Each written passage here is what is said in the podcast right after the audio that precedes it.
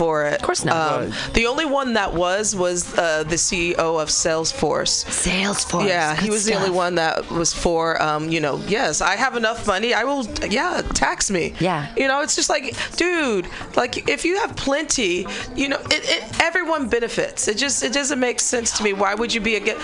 If I had that much money, would I want to step over poo? No. Well, it's just where does greed come from? So once you've made so much, you're greedy and you want more. You want to keep what you already have. I mean, I think it's more about like power, isn't it? Because it is about power. It's absolute power. Yeah, corrupts absolutely, isn't it? People, once they start getting money in, they see that it gives them. But I don't know. Like, it's weird because before, like, I don't know what it was like here, but in the UK, before, like, we had the NHS and before we had benefits system and stuff. What's the National Health Healthcare? Oh, you have healthcare.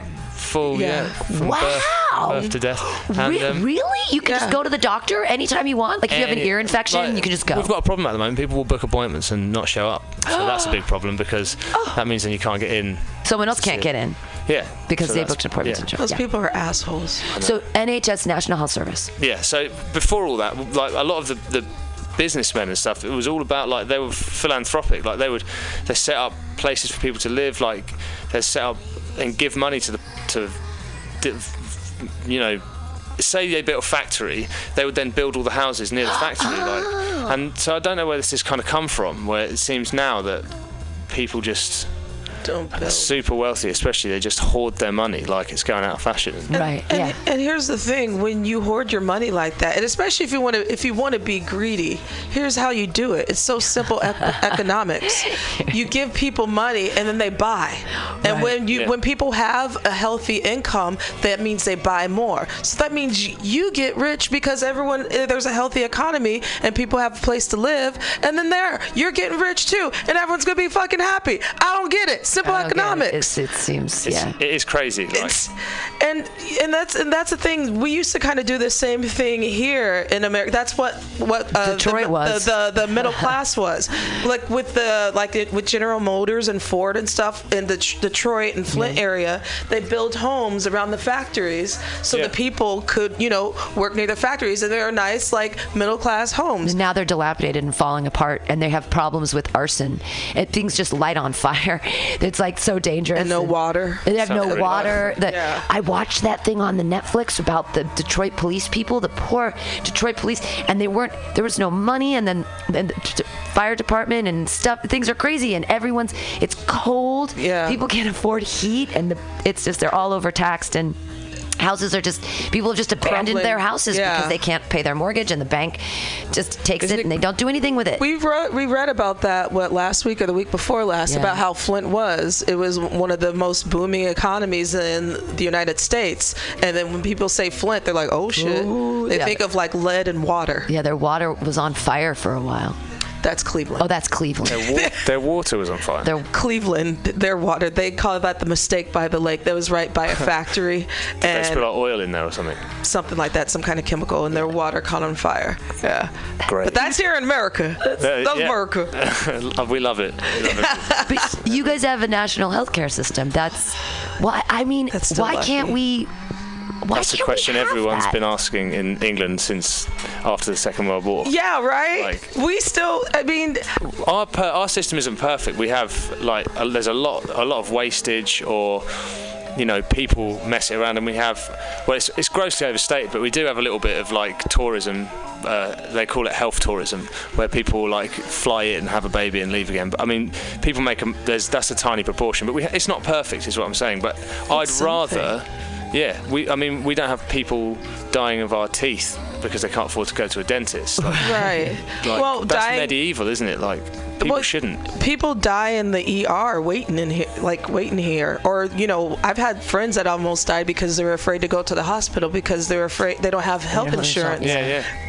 And it's so complicated. It really is. Like, I'm about to sign up for health insurance, and I'm afraid because I'm like, I don't know how this works. It's so confusing. And if you pay for ages, and then they'll just come along and be like, oh, yeah, you're actually not covered. Exactly. That's their hustle. So that would be $10,000, please. Right. Yeah. Pre-existing conditions and all kinds of other crazy shit. People lose their homes. That's capitalism for you, though, man, isn't it? Like, you've got, like, the drug companies pushing prices of drugs up that they don't need to be. Like, was it AstraZeneca or someone like that pushed the price of an asthma inhaler up in the US by, like, three times. I don't know which drug company that was. There's also the thing that saves people from opiate overdoses, the Narcan. Is like $500 a dose or something crazy. It's like, what? Why? How much? We should be looking at how much it costs to produce these things and saying, why are you charging us this much? But it's laissez-faire, isn't it? You just let people get on with it. Well, but it's also the marketing. Like, it's expensive to market a drug, I guess. You have to buy all that. But then is it creating jobs? Like, the pharmaceutical industry is huge. Yeah, but if the company's worth billions of pounds and it's giving millions to shareholders and it's making too much profit. Isn't right. Right. Yeah, yeah. And so, the problem is, though, there's too much money in politics. The thing is, the pharmaceutical companies have a hand in a lot of politicians. And so that's one of the reasons why a lot of politicians will be like, you know, no, we're not for Medicare for all.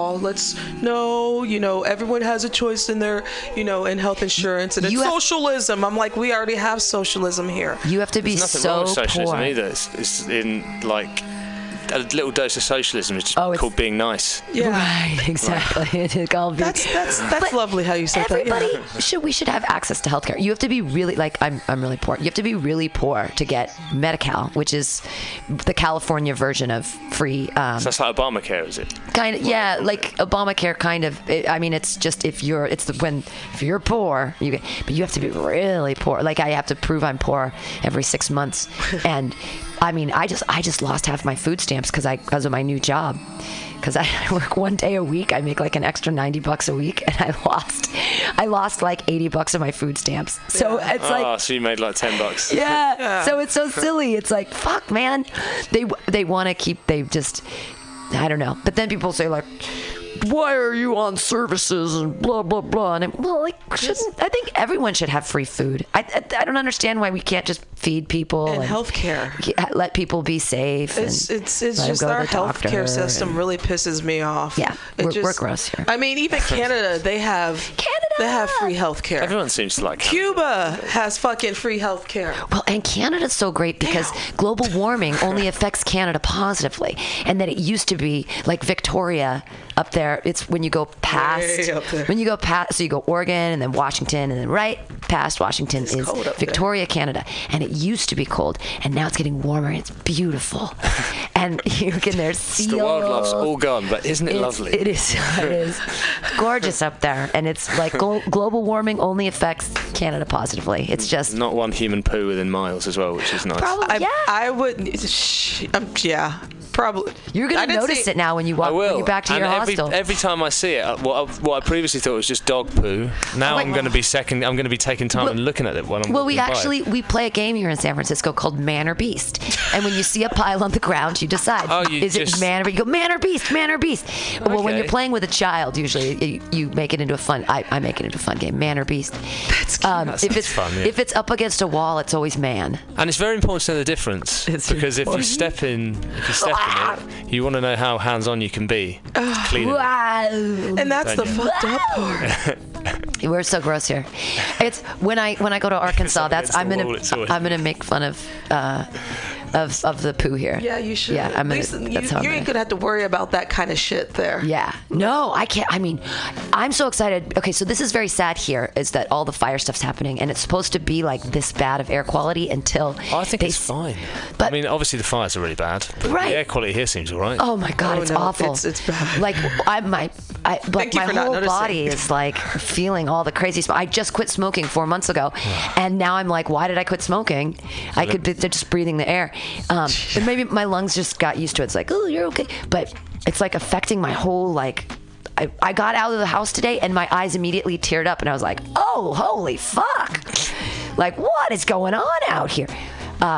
So sorry about that. But you'll notice the human poo. I don't know where was I going with that? I forgot. You're going on a trip somewhere? Oh, you're going to Arkansas. Oh, I'm going to Arkansas. Okay, so the The air quality is supposed to be bad until December 3rd. And thank God. So for Thanksgiving, it's supposed to be this bad. And people that are flying in, I feel so terrible for them. If you have little kids, get them masks. Don't let children or kittens or puppies breathe this air. They're going to, it's just not good for their tiny lungs. But I'm going to Arkansas. The air will be beautiful. You'll be able to breathe. I'll be able to breathe. I'll be like, I'm in the country. And they like guns. I hate guns, but they like guns. And they like walking around in nature. And racism. Shooting what we can shoot. And racism. You can't. I find that funny when people talk about like in nature and then shooting it. Do you not think that's peculiar? Yeah. Like, yeah. I've really loved deers. I've got one hanging on my wall. Yeah. And you're like, well, I don't know if the deer likes you very much. So. If you're going to eat the whole deer, I don't have a problem with it. Yeah, no. Venison's like, delicious. I mean, if you're going to make, like, venison jerky and you're going to eat the thing and that's fine, and then, you know, that's great. But if you just want to kill it for fun, that's fucked up. But also, there's already loads of dead of the same thing in the shop, so don't kill that because... Like if you're gonna eat it, go and buy it because there it is already dead. You don't have to go and kill one. I hate when people go on safaris and like to kill lions and shit. Oh, that's awful. I think take the guns away, make it hand to hand, and then if you overpower whatever, beast versus knife. Yeah, man versus man or beast. There you go. Beast is gonna win. That's fair, isn't it? if you take down a big deer or whatever with your hands, or maybe like a fashioned tool, then fair enough. Yeah, I'm gonna have to agree with that. Absolutely. If you want to hunt a lion. Hey man, go for it. You want to hunt a tiger? Go crazy, but no guns. Yeah. Dude, I just watched a YouTube video of, I think there are some Aussies, they're on a safari and they shot this big ass lion and they're laughing and like, yay, we shot this lion. Well, lo and behold, the other lion comes out and it gets the guy and you hear someone scream, ah! I'm just like, you know... That's just karma. You just killed. You pay for, don't you? Yeah, I mean, like there's a lot of YouTube's what's the point of you killing lion. It? You're not going to eat it, are you? No. What's the point of you killing the elephant? Oh, the tusk, right? It's I'm not for safari. I'm good old fashioned Midwest girl. I will hunt some squirrel and some deer and critters. This is real. It's man versus lion in a wrestling match in Egypt. Self-styled Egyptian strongman Saeed El-Essawi stepped into a cage to fight a lion in a no-holds-barred death match. He said it was to boost tourism in Egypt. Well, come to Egypt and wrestle a lion. Yeah. I wouldn't go. If somebody said, I'll be like, I'm going to Egypt, oh, you can wrestle a lion now. I might not bother. Listen, I don't even want to run with the bulls in Spain. I ain't fucking with that. This is the actual... Some things are not for us, do you know what I mean? This is the transcript. This is the transcript of the fight. We were mostly due to snow on Saturday. At 600-pound lion said quietly, as the spectacle unfolded around, he didn't know it yet. He was about to be launched... in the 26-year-old Saeed, unless it must be translated, so it sounds weird. The Egyptian bodybuilder said he was going to fight an animal with his bare hands. Good for him. Which he called a just cause. He was bored. Earlier, Essay Ali was confident the lions would submit. Blah blah blah blah. Anyways, it's terrible translation, but this guy fucking fought a lion. I guess he beat him. Did he win? I don't know. It's hard to tell. Well, he's not a tourist. Yeah. He grew up with the lion god up once and sat back down. And soon after that, the most now declare victory, blah, blah, blah, blah, blah. Well, it doesn't even sound like the lion's that bothered. He's like coming in to wrestle him and the lion just sits there and goes... Well, I tried to. The transcript is transcript. How old was the lion? Mate. Yeah. How old? It sounds like a sleepy lion. Yeah. Yeah, it was a sleepy lion, I think. Probably. You should always let sleeping lions sleeping lie. Animals. Yeah. Sleeping lions lie. Just don't sneak up on one. Yeah. Try wrestling a bear. See what happens. Yeah. This is the weird. This is almost like a poem. It's so poorly translated into English from whatever it was that it could be the Bible. It's poorly. Yeah. One of the lines in here is about condemning Israel policies regarding the Palestinians. No, it's not bothering. It's like, how did this come into the lion wrestling thing? Anyways, it's man versus maybe that lion. Maybe the lion was from Israel. Maybe it's Theresa May's face. Look at her face. Yeah, UK's Theresa May presses ahead with Brexit deal. Oh yeah, that's the old one. That's what she's saying. Good for her. No, it's today. 11/14. Is that today? It's today the 14th. It is the 14th today. So it was today. Look at her mouth. I didn't even. I'm so ignorant. I didn't even know she was. I didn't know that that was the prime minister. I think this is maybe the first or second time I've heard the words Theresa May. Well, she got made fun of a little while ago, didn't she? Because she had leather trousers on, and everyone said, "Oh, you can't. You shouldn't make fun of prime minister." No other prime minister, because she's a woman. And I was like, actually, if any prime minister wore leather trousers, I would have something to say about it, and I would be very vocal in how stupid I think they look. What, didn't she? They're really tight as well. She's an old lady. She's got a nice ass. She has a flat ass. Like come on. Okay, I have to look at this woman. It's like a tray. Yeah. Okay, I have to look up a picture. So when Theresa May's ass, when she was in Africa, they were. She was with one of the tribes and. She was trying to dance, and it was just like sad. It was like, oh, please don't. Oh, I can't understand how her husband finds her, or how either of them find either of them attractive. They're like, he's pretty doofus looking himself. Oh, he's a bit of a bellend, isn't he? Because he runs a security company that, or part of G4S, which the government employs. Oh, great! Oh, so he's got some kickbacks. So he's all in that's that. Just porn, and there's no Theresa May's ass, but there's a hairy pussy. That's UK Prime Minister. Theresa May is a porn star here. Okay. Right. Oh, wow, that's fucked up. That's the first thing that came on Google. All right. Yeah. Well, she's fucked the country, so. UK Prime Minister's butt. There's no pictures. Who is she? This is her? Yeah. Okay. There's no pictures of her butt. That's probably for the best. And then so she has a Theresa May porn star right there. Where there she is. Getting it in the butt. Yep, that's exactly what it came up. That's exactly. I put in UK. Google, you nasty. I put in UK Prime Minister. We try to get some civics up in here. What did we get? This is for science. Don't you understand? Yeah. I just thought, I don't have a problem with her wearing leather pants. I think that is brave. Well, for me, it's any excuse to highlight what an idiot I think she is. She is. So even if she looked good in them, I would never have told her. She had a quote about, I think there was like last year, what have you, where she was being interviewed about like the naughtiest thing she's ever done. Oh, and it's run through a field. Yes! I'm like, huh? Oh, my word. I'm like, oh, come on. But, you know, she asked for it in that case, doesn't she? Like, it's like going into a playground and taking off your shirt. Like, you're going to get slapped. Someone's going to slap you. That's like... That's her, isn't it? She's asking to be bullied. Yeah. She's asking. Some people deserve to get bullied. Is that what you're saying? No, I think she deserves. Okay, good. Just her. This is we haven't bullied our president yet enough, so let's go really quickly. 45 fuckface. Why is he called 45? Because he's the 45th president, and we don't like to say his name. Yeah. We don't, because we're just, every time we say his first name, we just give him more press. Yeah. And we don't like to give him press, but we like to talk shit on. This is just quotes of his, and I just want to do a couple. These are on showing his humility. Oh, God. I'm also honored to have the greatest temperament that anybody has. That's a good impression. I alone can fix it. I think I am actually humble. I think I'm much more humble than you would understand. The beauty of me is that I'm very rich.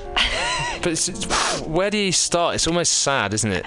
His daddy did not love him. Well, you can't. Can you make fun of somebody who clearly has an IQ of about 2? Yes. He doesn't read. He watches 15 TVs at once. I will be the greatest jobs president that God ever created. These are quotes of his. All of the women on The Apprentice flirted with me, consciously or unconsciously. That's to be expected. Okay. And his dick looks like a mushroom. I don't know how anyone could find him attractive for a start. Let's talk about that. Let me tell you, I'm a really smart guy. And, well, apparently he just goes around grabbing people's pussy. Exactly, yeah. But I've never known that to work. It doesn't. It's not a good pickup. First of all, we've had. That's not how you shake hands. We've talked about this. Like, how do you actually really grab? Like, it's. I think it's just a general area. You can't, but you're fingering. It's a finger, not grab. Well, you're grabbing taco meat. You'd have to go in taco beef. Or the tacos that way. Yeah, like the lips. Yeah. Sorry, losers and haters, but my IQ is one of the highest, and you all know it. Please don't feel stupid or insecure. It's not your fault. It's so funny. I have to apologize to the world again for this. terrible, terrible mistake. My fingers are long and beautiful, as it has been well documented, are various other parts of my body. I would press him on what he means by that. He's talking about his dick. Is he? Right, of course. My fingers are long and beautiful, as it has been well documented, are various other parts of my body. You know, well, I mean, when people talk like that, they have small dicks. Yes. Oh, here's the other one. He referred to my hands. If they're small, something else must be small. I guarantee you there's no problem. I guarantee it. That's fine. I'm happy he's happy, but I don't want to know about that. You know what I mean? If he's got a mass, if his dick is, you know, like a Cumberland sausage, I'm happy for him. Cumberland good for sausage. Him. Yeah. But you know that's not the case. I know it's not the case, but I'd let him think that. I'm happy. But it's when he starts pointing it out, then you have to go, actually, Donald, compared to other people's penises, yours is very small. Yeah. Like, but if he's happy to keep it to himself and he goes, I've got a big dick in private, you can go, of course you have, Donald. And then that's it, yeah. And leave him to it. Nobody respects women more than me. That's another quote. But he said, and then 3 minutes later in the same speech, he said, such a nasty woman. Remember the nasty quote when he was talking about Hillary? I just think after having Barack Obama as well, you guys had it too good for too long, and now it's gone too far the other way, and you're really noticing more of a difference because you went from someone who is actually not a knob to someone to like a normal. Oh, that like a real president. Yeah. Well, that just lets you know how racist this country is. I mean, seriously. And the fact of the matter is, unfortunately, I gotta blame you white women here. How 52% of y'all white women voted for this man? I don't get it. But but the thing is, we have a thing called electoral college vote, which is that's peculiar to me. I don't understand how that works. Right. So that's the only reason why he won, because Hillary did get 3 million of the popular vote. But how is that democratic? It's not. That sounds like the absolute reverse of democracy, because the electoral college was originally created because black votes were only they started saying that black votes were only worth 2/3. So that's like Jim Crow laws. Person. Yeah, kind of. No, black people weren't able to vote. They weren't able to vote, but the people who owned them got an extra 2/3 vote or something. It was an attempt as well to give the rich more power, essentially, in a say of it, wasn't it? And so now it benefits mostly Republicans here. Yeah. So the Democrats have been trying to. You pronounced that wrong. Huh? You pronounced that slightly wrong. Or did you not? No, that's how we say. I meant what I said. Yeah. Here's that actual quote about the grabbing by the pussy. You know, I'm automatically attracted to beautiful. I just start kissing them. It's like a magnet. Just kiss. I don't even wait. And when you're a star, they let you do it. You could do anything. Grab them by the pussy. You could do anything. It's called rape. It's assault. Aside from anything else, it's inappropriate and not very polite, is it? And he still won. White women again. Yeah, he just that begs the question: is how many people sat there and went, "Well, sounds like a good Saturday." And the thing is, just like, you know, that was like he said that we found the tape out like a couple weeks before the election, and so usually back in the old days, stuff like that would have been like, "Oh, well, we're not going to vote for him," but I guess the crazy crackers in the South were like, "We like him. He's pretty good. Wow!" And white women were like, "We like rape." This is funny. This is a funny one. Believe me, she would not be my first choice. I can tell you. Donald Trump mocking the women who alleged he sexually assaulted them, suggesting his accusers weren't attractive enough to earn his attention. That's horrendous. It's horrible. He's a horrible. I mean, but insecurity. But I think he thinks it's. I don't. It's so. It's just so sad. A person who is very flat-chested is hard to be a 10. It's very hard to be a 10. I didn't know about that one. I mean, it's bad enough if he was just some maniac. That would still be bad. But the fact that he is the most powerful maniac on the planet, which is even scarier. It's super, the fact of the matter is just like you can never respect anybody like that. Like he was last week he did some interviews and they went terrible, obviously. Mm. And he was saying like people need to respect the White House. And then he goes and calls a journalist stupid. That's a stupid question. Yeah.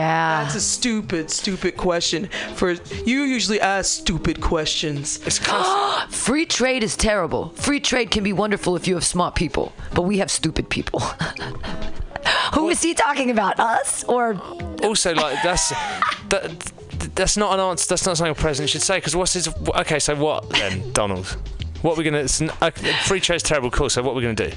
Yeah. He doesn't know. Because you own a business, so that's free trade. Not free trade, I don't know what it is. He don't know what he's doing. He watches cable TV all day. 15 at once, so he never gets much of anything. Right. He's just looking at... I dare the media for at least a couple days not talk to him about him and see how his head would explode. Seriously, because he's such a narcissist. You know, even when we had a synagogue shooting here, like a couple weeks ago, mm-hmm. and he mentioned the fact that that shooting really kind of hurt the election for us. I'm like, who says that 11 people died in a mass shooting? And that's what you had to say? Wow, you should kill yourself. Well, I think he hates Jews, too, not just black people. No, that's good. Yeah, he's a nationalist. Oh, well, he just called himself a nationalist, and Macron just gave a speech about the difference between being a patriot and a nationalist. Lo and behold, that's what World War I and World War II was about, the fact that the Germans were national. I mean, it just... People who... I'm sorry. People who are 45 supporters are fucking racist, ignorant, sexist. And our country is totally divided. You looked at the elections last week. It's like 50-50. There's half of us that seem to be, I don't know, compassionate and like abortion a lot. And the other half are like, we don't like them gays at all. And we don't want any health care. And here's the thing. I've met a couple of bad gays, but they're generally such nice people. They're absolutely. Yeah, it's a good stereotype. I just think, yeah. You've obviously never met one, have you, Donald? Yeah. Unless as decorator. Yeah. Maybe Donald is a bit. Usually people like that are usually. Exactly. So maybe he needs to have a look at himself. He's like a freshman at Berkeley. He protests too much. There you go. He'd be a bottom. Because his top wouldn't fit. Well, on that, ending on an ass joke, a butt rape joke is the way we roll out on a. It doesn't have to be rape. It just could be butt sex. Yeah, consensual. It probably is consensual. It could be consensual. He loves it. He loves it. On that. Well, maybe he wouldn't. He'd feel a bit bad about. Yeah. Raping everybody else, wouldn't he? So. An asshole for an asshole. Yes, there you go. Eye for an eye, and everyone would be blind. This was fun. And then, Thomas, it was so much fun to have you. Yeah. And we're friends on Facebook now, and you have to eat In-N-Out. And I'll make a list for you. Do it. Delicious places to eat in San Francisco. But the Mission, burrito as big as your head. There's also some good Burmese food here, but just in the Mission, it's like there's this place called Yamo that's killer, and it's so cheap. It's like $6.50 for a lunch, and it's so good. Black bean fish. And if you wanted some good beer, you can come to McKellar. It's not too far away from your hostel. I'm a fan of beer. I'll tell you that. LaToya works tonight. I'm at Bender's tonight. I work tonight at Bender's, but I don't do the bar. I do the food. So. Well, thanks for having me, guys. Thanks for being here. You are great. Your song is amazing. Yeah, I can't wait till you're famous. Stop it. You're fire. Stop it. Don't stop. You're really great. Stop. It was so nice. We met at the Hearth, Meredith Godfrey. Hey, everybody, I'll give her a free plug. She has a great podcast on Mondays from 6 to 8. And she also has an amazing show on Saturdays that's comedy. And she's been very helpful. I wouldn't have been booked at that show in Arkansas without her, because she gave me I had to make a tape last minute, and she put me on without, and then it was great, and I taped it, and now I get to go to Arkansas. Can I quickly just say, please. Meredith, you're lovely. Isn't she great? You're just the best. You're so nice, and everyone should go to the Hearth and see Meredith. Yeah, it's on 11th and Geary. Go down, get a drink, say hi to Meredith, and listen to her podcast, and go on a Saturday night and see some great comedy. Everybody goes. It's a lot of fun. Perfect. All right. We'll see you guys next week here on the Oldcast. Bye, suckers.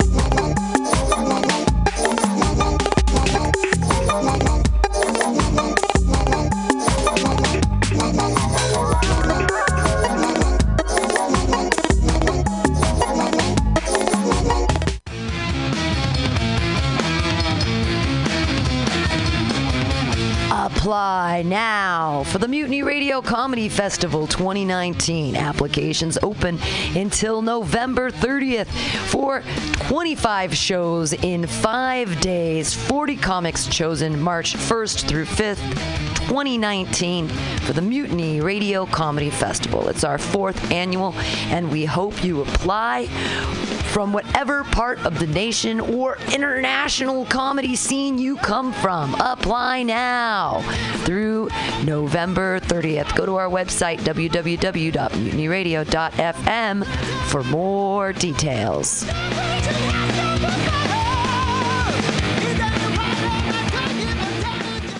Aloha, mutineers. Stolowitz here. People ask me, Dave, why do you spend so much time listening to MutinyRadio.fm?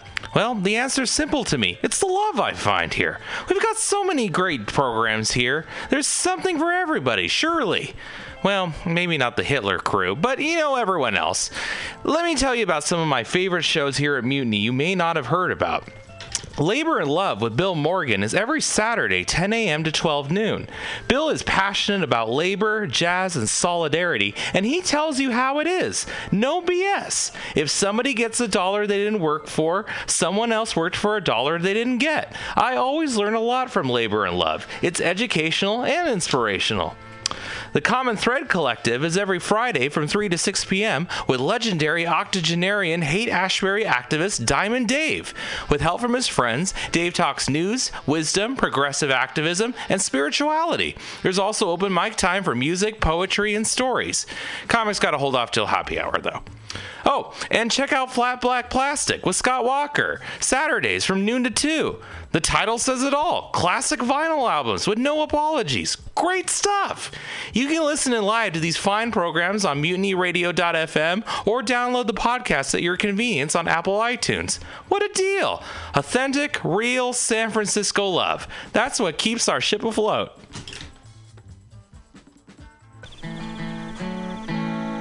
Billy Bob, you ever want to be funny? Well, my dogs think I'm funny, Daryl. Well, I mean, you ever want to be, like, in front of an audience? Like, other than, like, squirrels, dogs, and dead peasants? Oh, shoot. From time to time, I've been giving it a thought or two. You know, if you go to Joke Workshop, there's more than 2 peoples paying attention to your jokes, and they ain't even going to be jerks about it. Daryl, are you serious? I can get people to listen to my jokes? And they'll even say nice things, dude, before they tell you how to get improvements. No way. What is this dag-nabbit thing called? It's Joke Workshop. Joke Workshop? Yep, every Monday, 6 to 8 p.m. on the Mutant Radius. So you're saying I could tell my jokes every Monday from 6 to 8? That's what I'm saying. It's the Joke Workshop Mondays, 6 to 8 p.m. at the Mutant Radius. Yahoo! Are you tired of swimming through a sea of podcasts? Are ye on a raft without a paddle? Well, gather around me, sea dogs, and get aboard me pirate ship as we set sail for the seas of MutinyRadio.fm. From there, you can captain your own pirate ship as you sail through over 44 different shows for all of your listening pleasures. They've got live comedy to small business advice, LGBTQ-friendly to sports, vinyl to gutter punk. MutinyRadio.fm has the best programming the internet ocean has to offer you. I bet my peg leg on it, or I ain't scurvy shit-faced McRat.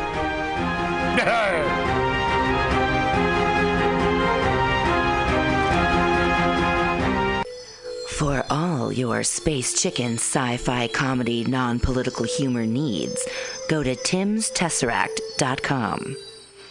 Read fiction about the future of San Francisco after the water wars of 2121 in Jane 6. Ask a Jedi for important life hacks. Change. Nothing stays the same. I change. Yeah, you hit the ground running. Change. Nothing stays the same. I change. Yeah, you hit the ground running. Change. Nothing stays the same. I change. Yeah, you hit the ground running. Change.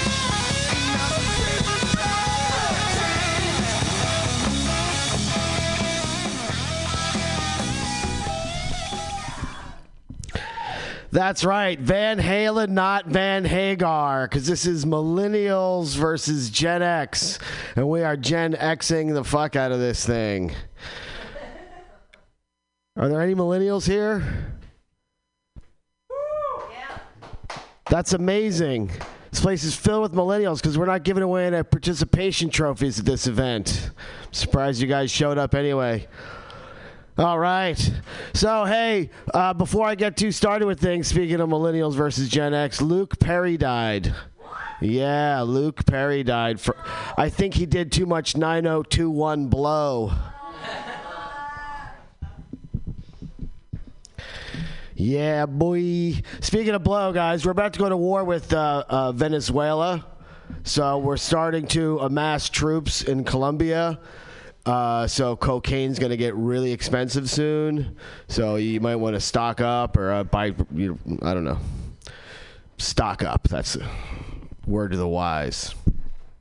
Anyway, we're here as far as I'm concerned as let me Gen X-plain this event here tonight to all you people out there.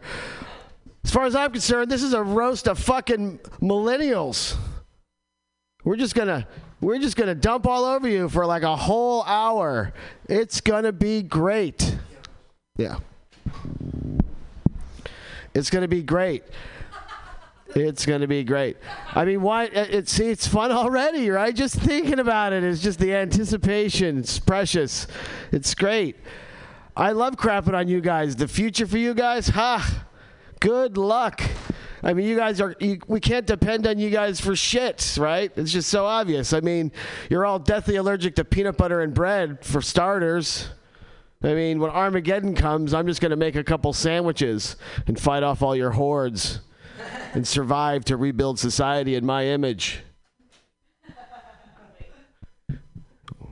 Wait, for what? Yeah, I don't have to wait too much longer. I mean, now that they've discontinued antibacterial soap, you guys are due for a die-off once you touch dirt for the first time. The shock to your system will be too much for you guys. I mean, how could you be allergic to bread? Bread is the thing that is, like, most closely associated with, like, civilization, right? I mean, before bread, we were in huts. Then we had bread, and now we have civilization. I mean, we can't trust you guys with bread. How can we trust you with civilization? Straight line reasoning right there. Welcome to the collapse. I mean, you guys are so... speaking of dirt, I was recently reminded that my generation and all the generations before me, we used to eat dirt as kids, right? It gave us grit, right? But you idiots are eating Tide Pods. What the? Completely the other way. And now you're just too weak. Speaking of weak, you guys got the Momo Challenge too? Not just the Tide Pod Challenge, the Momo Challenge. You guys know what that is? You challenge each other to commit suicide. And you do it. Like lemmings. You don't win the Momo Challenge. You Darwin the Momo Challenge. You even got this thing, the Condom Challenge. You guys know about this one where you're snorting condoms? They had a condom challenge when I was growing up. The challenge was to wear a condom. Just one thing after another. You got your stupid fucking diets. Your stupid fucking paleo bullshit. Paleo. I'm so paleo. How come I'm not losing weight? I'm so paleo. Because you're not fucking paleo. That's why. You know what is paleo? Shivering. Shivering's paleo. It works your core, gets those hard to reach muscles. That's why they were so ripped back in the paleo days. They were shivering all the time. I've tried your stupid diets, your stupid kombucha. God damn, someone took turnt wine and skunk beer and mixed them together. That's what kombucha is. Now that I'm drinking it, I realize it's the slurry they use for fracking. It's causing major climate change in my microbiomes, and I am producing methane. That's a science joke, in case you're wondering. So I got off of that shit and I started eating kimchi instead. Holy shit, now that I'm eating kimchi, I gotta say, what the fuck is wrong with Koreans? How do you make cabbage worse? I eat that stuff, it makes me Kim Jong-il. Zing. Yeah, it's one thing I have to know with you guys. You're just too soft with everything. You're too soft with weed, too, man. 420, so played out. You can vape in the library now, guys. It's like smoking weed is not cool or hip or dangerous anymore. Nerds took over. 57 kinds of different oil. It's pathetic. Who here remembers 1987? The year America ran out of weed. You see, back then there was weed or no weed.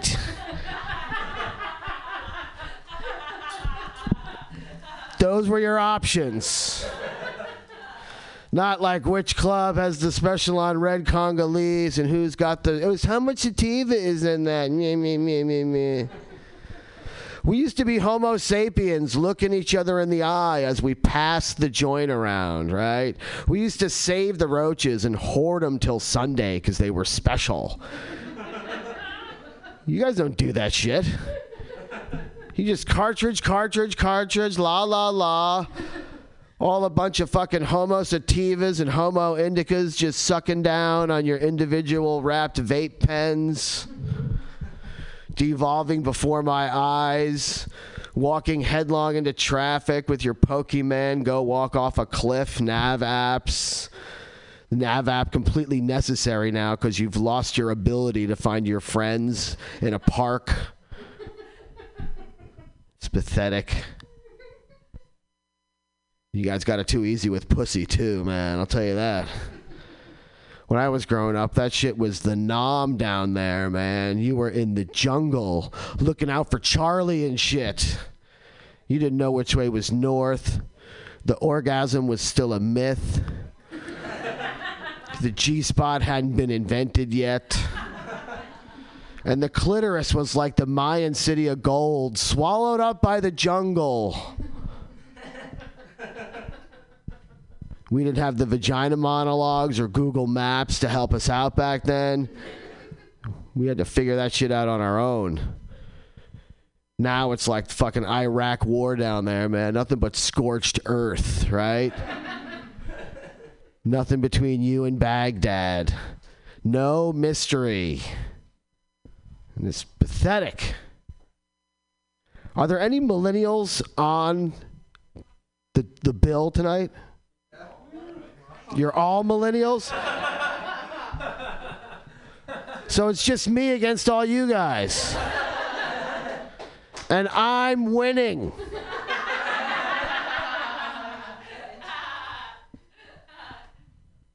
So anyway, we didn't go over who was coming up first or second. But there's sort of an order on the... we're all comfortable with the order on Facebook. Cool. Which means... Robert Pang is coming up first to defend his generation. Give it up for Robert Pang. Oh yeah, our generation's fucked. There's no defending it, right? There's literally no defending this shit, right? Like I was lost today because my phone died. Like I don't know how the fuck I even got here. Like what the fuck? Like I tried to look at a real map. I'm just like, what is all these squiggly lines? Like just show me where to go. Seriously, what the fuck, right? Like Asian millennial is even more fucked than like normal millennials, right? Like Asian millennials are just, we've been through a lot. Like seriously, just treat us better, okay? Because we've been through a lot. Seriously, like white people have so much options. Like white kids have so much options, right? If they fuck up school, they can like do trade school. They could like do music. They can maybe do stand-up comedy, right? Like for Asian millennials, like if we fuck up school, we're just fucked, right? It's either we go to engineering school or we die in the sweatshop somewhere. Like there's no middle ground, right?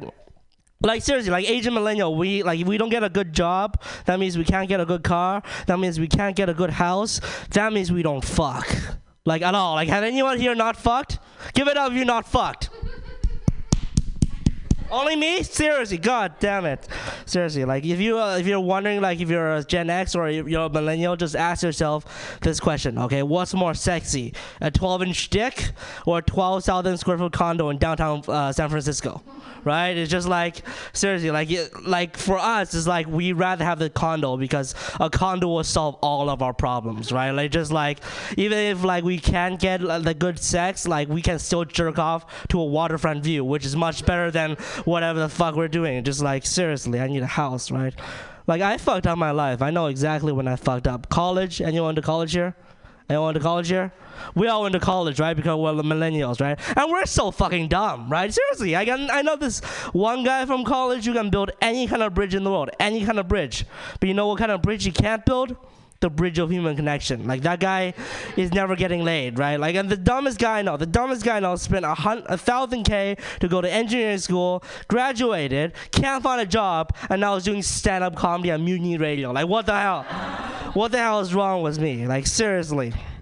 Like, we don't know how to talk to people. Like, I'm so fucking lonely right now. Like, seriously, I'm so lonely. Like I did the loneliest thing possible. Like, last New Year's Eve celebration, I went to watch the fireworks in downtown alone, right? Like, that's the saddest thing ever. Like, for the whole time when I was there, when I was, like, waiting for the fireworks to start, for 2 hours straight, I just tried to pretend to try to find my friends, right? It's just like, hey, where are you, man? Where are you? Yeah, Wang, are you here? Yeah, Wang.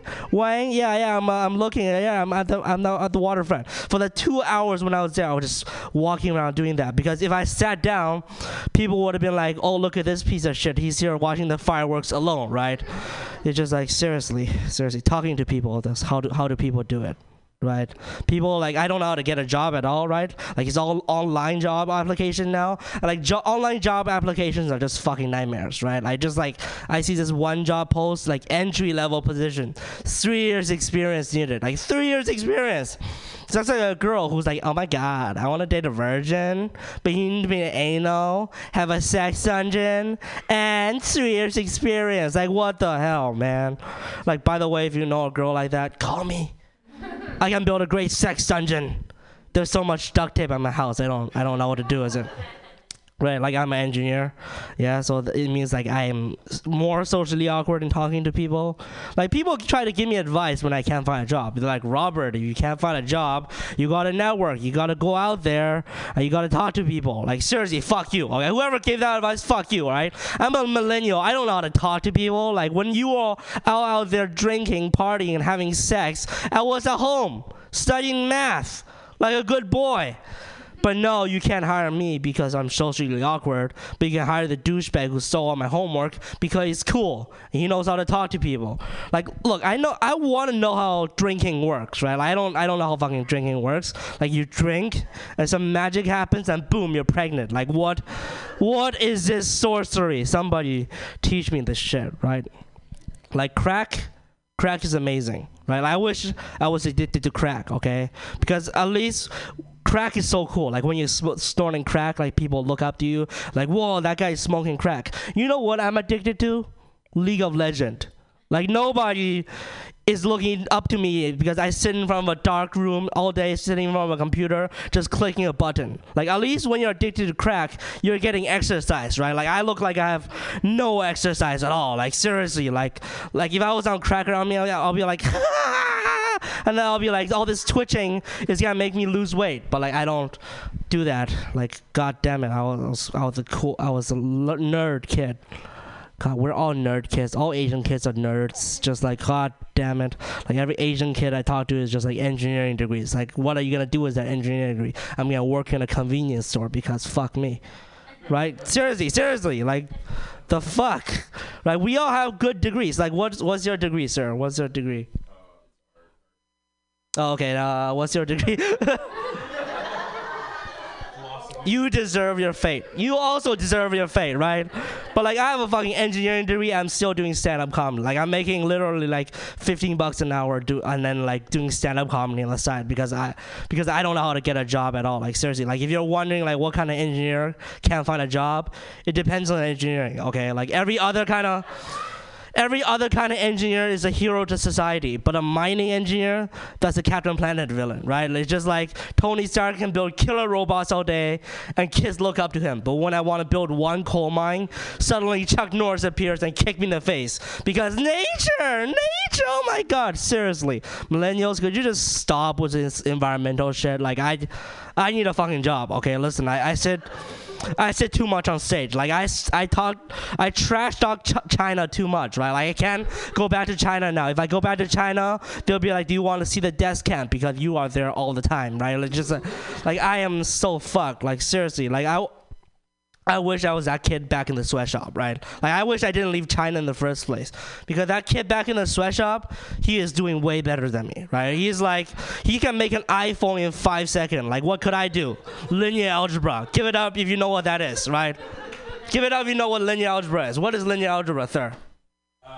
That's the problem. That's the problem right there, right? What am I supposed to do? Like, impress my employer with my ability to invert a matrix? Like, do you even know what that means, right? Like, there's nothing on my resume. Like, there's nothing on my resume except this, right? Because, like, I don't care what you people say. This is 3 years of public speaking experience, right? Like, I'm not...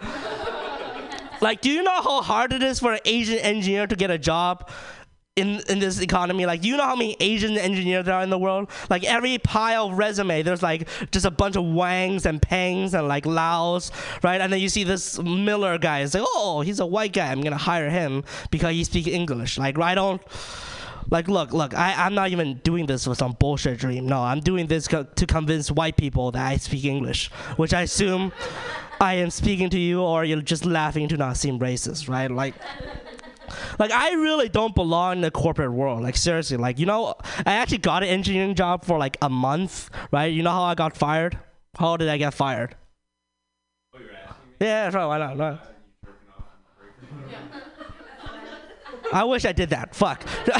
Dude, I got fired because I took a nap during a job orientation, right? Like, I can't even keep myself awake for one single fucking job orientation, right? Like, it's just, like, I have narcolepsy. Like, I developed it when I used to go to church back in the day because all the sermon was so fucking boring, so I slept through every sermon. And then, like, when I went to university, I slept through every lecture because they were also as boring. And then, like, because of this, like, environmental effect of, like, every time someone is boring talks, I just fall asleep. I fall asleep during a job orientation and I got fired immediately. Like, seriously, I can't hold a fucking real job, right? Because we're all pieces of shit. Yeah, I never had sex. I didn't even have sex. Seriously, I never had sex. Like, I think I'll be great at sex though because I watch a lot of demonstration videos, right?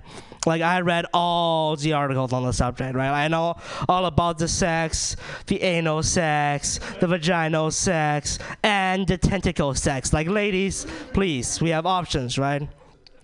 I have to admit, like, our porn is way better than the Gen X porn. Like, he was probably masturbating to, like, some Playboy magazine. Like, I masturbated to a Playboy magazine once, and it was really boring. I was just like, there's so many articles and one picture. It's like, what the fuck is the point of this shit? Like we masturbate to some really deep shit. Like, I don't even masturbate to normal porn now. Like, what I masturbate to is, like, a combination of weirdo hentais and, like, weirdo ASMR where this girl just talks dirty to me and I just jerk off to that.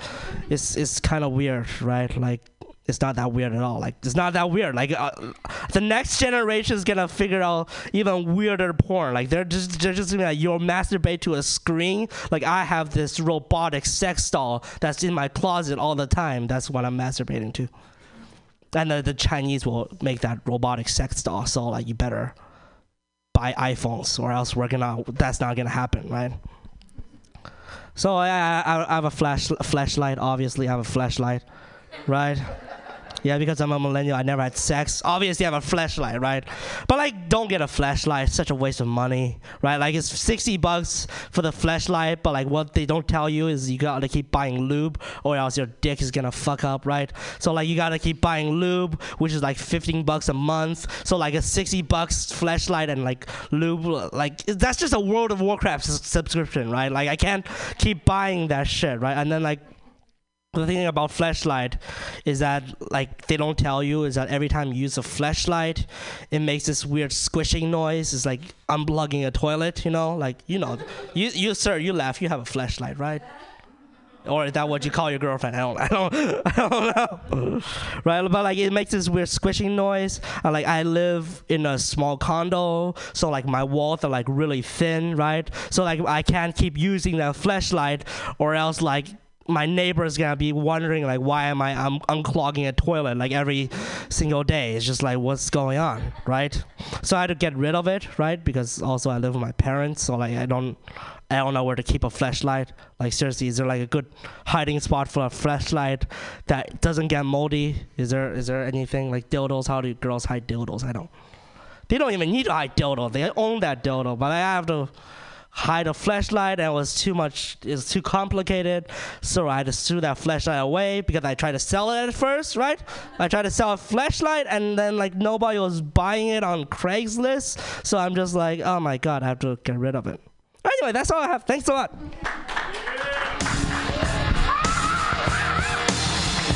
Give it up for Robert Pang of No Bang Theory. Oh, man, I never thought I'd feel so sorry for you guys, but after the woes of a millennial, I almost feel too bad to roast you guys a little bit more. With your stupid fucking workouts, your stupid fucking CrossFit, big for nothing CrossFit. My God. They had this thing that took the place of CrossFit when I was growing up. They were called chores. We had chores back then. Kept us fit. Yeah, CrossFit. The only reason to do CrossFit is to just do more CrossFit. That's cocaine. See, cocaine went to rehab and came back as a fitness routine. And that's why we have CrossFit today. CrossFit did a movie about themselves. They called themselves the fittest people on earth. But how do you call yourself the best at anything if you're not competing against any black or brown people? More like burning CrossFit. Zing! The reason I bring this up, it looks like this next guy does CrossFit. He looks pretty goddamn fit, quite frankly. Give it up for Carl Berger.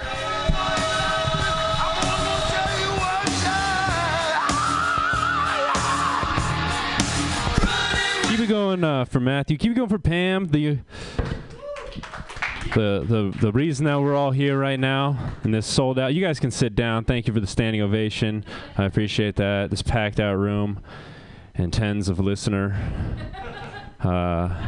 Is real quick question, is that a trope of millennials that, like, millennials don't have sex?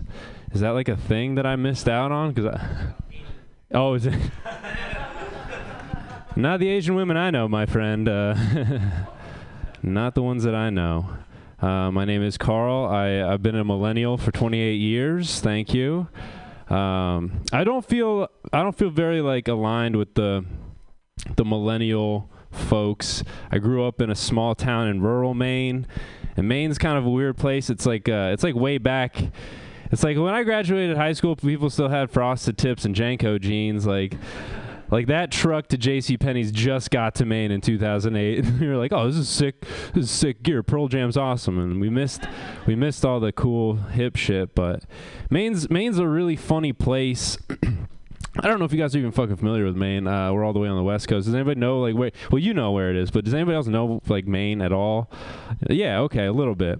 It's, like, way up in the woods, and it's a really weird mix between, like, kind of progressive hippies and, like, real weird northern rednecks. Like, just my folks went there. They moved to Maine to grow weed, but then at the same time, like, I have a cousin who lives in Maine, and he shot out all the street lights on his block because he was like, I don't like light pollution, and it's a waste of power. But he did that out of his, like, big diesel truck after smoking PCP all day, and it was like, it's a good point, but maybe take it easy on the PCP, Casey. Maine, man, it's weird. I'm an only child, too. That's, like, I feel like that's a millennial thing. Like, people used to have big families. Both my parents come from bigger families. Only child. I don't know what your guys' view of only children are. Is there anybody else who's an only child in here? Oh, well, fuck me. It's just all right. My parents just didn't like fucking. They didn't like each other. I'm always surprised. They hated each other. They fought so much. I'm like, how did you guys even like? How did you guys stop drinking and yelling at each other to like actually have sex? One, this is crazy. Anyway, this is I forgot. I got the therapy podcast tomorrow. That's what I'll be talking about.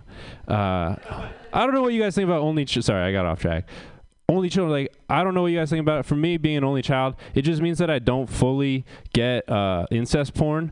Like, I don't fully comprehend the appeal. Like, I'm going to watch it. Of course I'm going to watch it. But I watch it like I'm watching a Woody Allen film. You know what I mean? Like, I don't get why everybody's talking about it. Like, okay, I get it. He likes New York. And fucking his daughter, you know what I mean? Woody Allen, he's a monster. He is. Everybody's like, greatest filmmaker alive. I was like, really, you know? Fucking, I don't think Scorsese was fucking his kids, but it's true. What else did I want to talk about? Millennials, we don't like commitment. We don't commit to anything, right? Like, commitment's tough. You know, we don't commit to jobs. We don't really commit to relationships. We don't commit to finishing. So I don't. That was like a wordplay thing. You guys are smart. I had trouble with commitment. I had a breakup last year. I say had a breakup because like it was a mutual thing. You know what I'm talking about? Like a mutual breakup, where like me and my girlfriend at the time, we like sat down, we got together, hashed it out, and we came to the mutual agreement that I was a complete asshole, incapable of loving another human being, and I'll probably be alone forever. That's how that mutual agreement works out. I get it. Like I have a problem. I do have a little problem with like it's this hereditary problem that limits my like dating abilities. I'm a man. That's part of it. So like I just have to be right about everything. And I will fight you if you disagree with me. I will fight you. It sucks. I would get into the dumbest, like pettiest arguments toward the end of our relationship. For example, my girlfriend, she wanted to buy a really high-end blender. Oh, the blender material. He walked on the blender material. It's getting edgy. If you guys wanted edgy, you shouldn't have booked Carl. I'm about to talk about blenders. Yeah, she wanted to buy this high-end blender, which I think is that's fair grounds to break up with somebody. Anybody. You don't need to spend $500 to make like a $2 smoothie. You're never going to get that ROI back. That's just, that's bananism. She came to me and she's like, hey, I did. It's true, right? Like, why would you spend that much on a fucking, you shake up some fruit. I don't know. But she came to me and she was like, hey, look, I did all this research and I think I'm going to go with the Vitamix blender. I think that's. Yeah, Pam's like, it's a good blender. You're fucking right, it's a good blender. She goes, I think that's the best blender. I was like, oh, you think that's the best blender? That's cute. Because actually, Blendtec blenders, they're the best blender on the market for both consumer and professional level. And she was like, well, Vitamix blenders, they spin so fast that they can turn your vegetables into hot soup within minutes. And I was like, that's fucking Bush League, Amber. Blendtec blenders, not only can they do that, they have a 3.8 horsepower motor and patented nonstick polycarbonate blades that could liquefy an iPhone. And she was like, why would you ever need to liquefy an iPhone? I was like, it's not about needing to liquefy an iPhone. I just want to know that I can liquefy my iPhone. We watched Snowden together. You don't get me. So we broke up. We broke up because I'm an asshole. That's what it boiled down to. And I would never date a psychopath that thinks a Vitamix blender is better than a Blendtec blender. I wish that guy stayed for the whole blender bit. He would have been blown away. Would have been liquefied by my blender material. Everything from here on out is just about blenders, guys. So buckle the fuck up. I'm just kidding. I don't. I wish I had more. I need to like write just the whole 30 minutes on blenders and do some like real edgy rooms. It's alt comedy, baby. I couldn't even commit to that breakup. We got back together though. I couldn't commit. I was like, I'm alone. But when we were broken up, it was like 4 months. And I don't know how the older folk in the crowd, how you guys go about dating in this day and age. probably do it in real life by meeting real people, or I don't know how you have a telephone, or like, I don't know, you call people, the can on the string, and you're like, I'm trying to get fucked, and then it's like, this is your childhood. And then I got on the apps. I got on all the apps. Tinder, Bumble, OkCupid, HelloFresh. Yeah, don't kink shame me. Don't kink shame me. I don't know. I'm experimenting. Like, what is a kumquat? I don't know. Is that a sexual command or an overpriced garbage fruit? Let's find out together. Let's go on this adventure. I got on the apps, man, and I realized at least in Portland, it might be the same here in San Francisco. I'm not sure, but in Portland, everybody is, what do they call it, ethically non-monogamous these days. You guys familiar with that phrase, that term? Ethically, you're Greek, right? Okay, so you'll get the gist of this, so that's just polyamory, right? The Greeks, like, they invented that, right? I'm not wrong. Everyone's like, fucking truth bomb. Yeah, they invented that. Polyamory. Is anybody in here polyamorous? No, okay, statistically, that's not true. Statistically, that's inaccurate. Usually how it works out is there's like a straight couple, and the chick's like, no, we're not polyamorous. And the dude's like, well, I mean, she's not, but, you know, I kind of am, and that's how that works out. Polyamory is so funny. It's hip here, right, Pam? I'm not singling you out, but I'm just saying, like, this town's down for that. San Francisco's a weird sidebar. San Francisco, the first time I ever came out here was 2006, and I was visiting my buddy in the Tenderloin. I was walking down the street, and it was the only time I ever saw, I was, like, walking by a woman, and she was just smoking crack. And I was like, that's edgy. And then I was just walking down the street the other day, and it was like a woman with a yoga mat. And I was like, damn, man, San Francisco's really changed. And then I turned around, and she like rolled it out and started smoking crack. And I was like, it's like, all right, they still got it. They still got it. They still got it. So polyamory, back to where we were, polyamory. I can't jive with it really, but I get it. Like, I get the principle.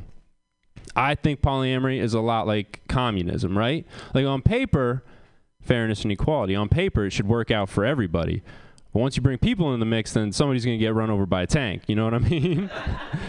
An emotional tank, of course. An emotional tank, unless you're dating Michael Dukakis, and then you got something to worry about. And I know nobody fucking laughs at that joke because we're all too young, but if you guys, just go Google Michael Dukakis tank, and that joke is, like, so fucking funny. I swear to God, it's so funny. Yeah, the guy that actually saw it happen. Yeah, dude, he would have been, man, we wouldn't have had fucking Bush #1. Fucking Dukakis if he didn't get in that tank. Anyway, what were we talking about? Polyamory, the tank. Oh, dating apps, man. I got on there. I matched with this girl, and she had on her profile 2 columns. It was likes and dislikes. And under the likes column, it was like taking her dog on walks, going to the beach, margaritas with her girls. I was like, I can get down with all that. That sounds like a fun time. It's going to be a fun date. And then I looked over at the dislikes column. It's just one thing. Small dicks. That was it. What? Small dicks. It wasn't like genocide or herpes. It was just like the one thing in my life I don't want, small dicks. I get it. I mean, nobody likes small dicks. Even dudes with small dicks are like, this sucks. But fuck, I would take, you know, fuck, small dicks over genocide any day. I'm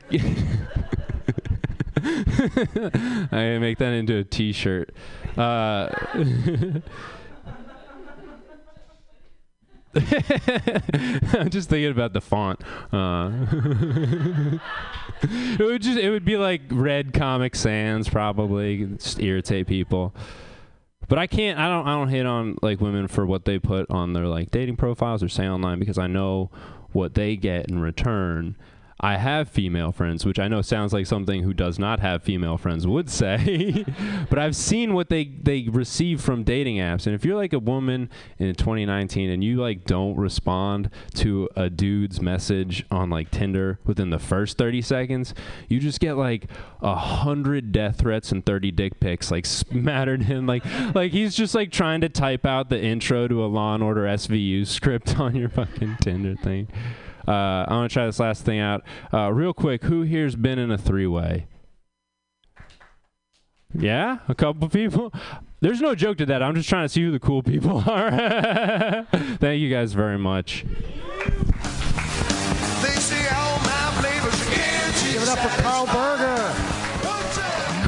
I'm so glad you got back together with your blender. I was pacing back there, like worried about what was gonna happen. Oh, geez, you guys. I tell you what, man. I just can't stop picking on you guys. I can't help it. It's just, you're just asked to be victims. Like, victimhood is like your number one. And it just reminds me of, like, Jussie Smollett. You know that guy? Peak millennial guy. He set up his own hate crime and then got busted for it. I mean, they found him through his Uber. Not even smart enough to use a getaway car, man. That's what's wrong with your generation. And they found him with a Subway sandwich. Like, what is this, some sort of, like, Instagram cross-promotional thing? Like, product placement he's doing? Like, some fucking... And, I mean, I gotta tell you, poor Safeway. They're like, first Jared, now this. Like, we just make sandwiches, guys. Get the fuck, keep us out of the news, for fuck's sakes.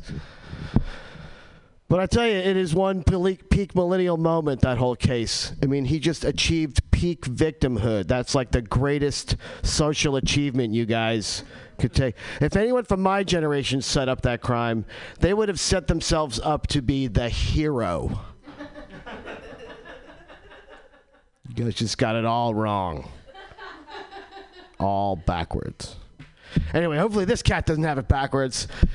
Give it up for Sonny Dennis. At night I walk this stinking street past the crazies on my block. Woo. And I see the... Thank you very much, alcoholic Bryan Cranston. That was, yeah, it is. Yeah, it is. You were also great as the dad in Westworld. I don't know if anyone gets that, but fucking it's dead on. Yeah, I know. It's not very funny, but it's solid. Carl, you look like a millennial Luigi, who's like, instead of mushroom, just like vape pens he gets, you know? Yeah.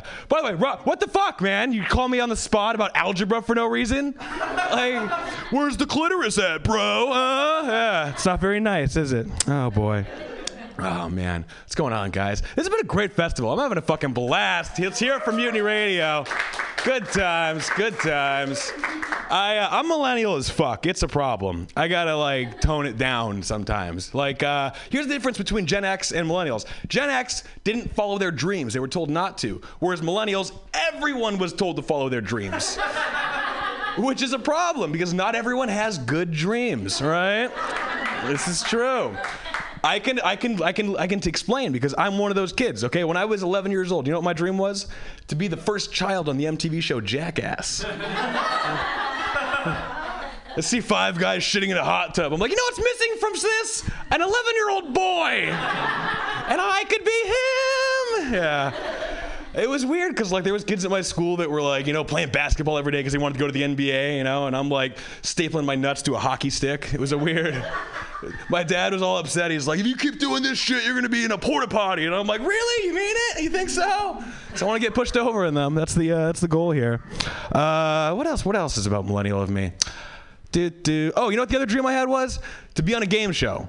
Okay? But not even to win a game show, just to be on it. Specifically, Slime Time Live. You guys familiar? Yeah. That's such an achievable dream. I could have done that, and I didn't, which makes me feel like a bigger failure in life, you know?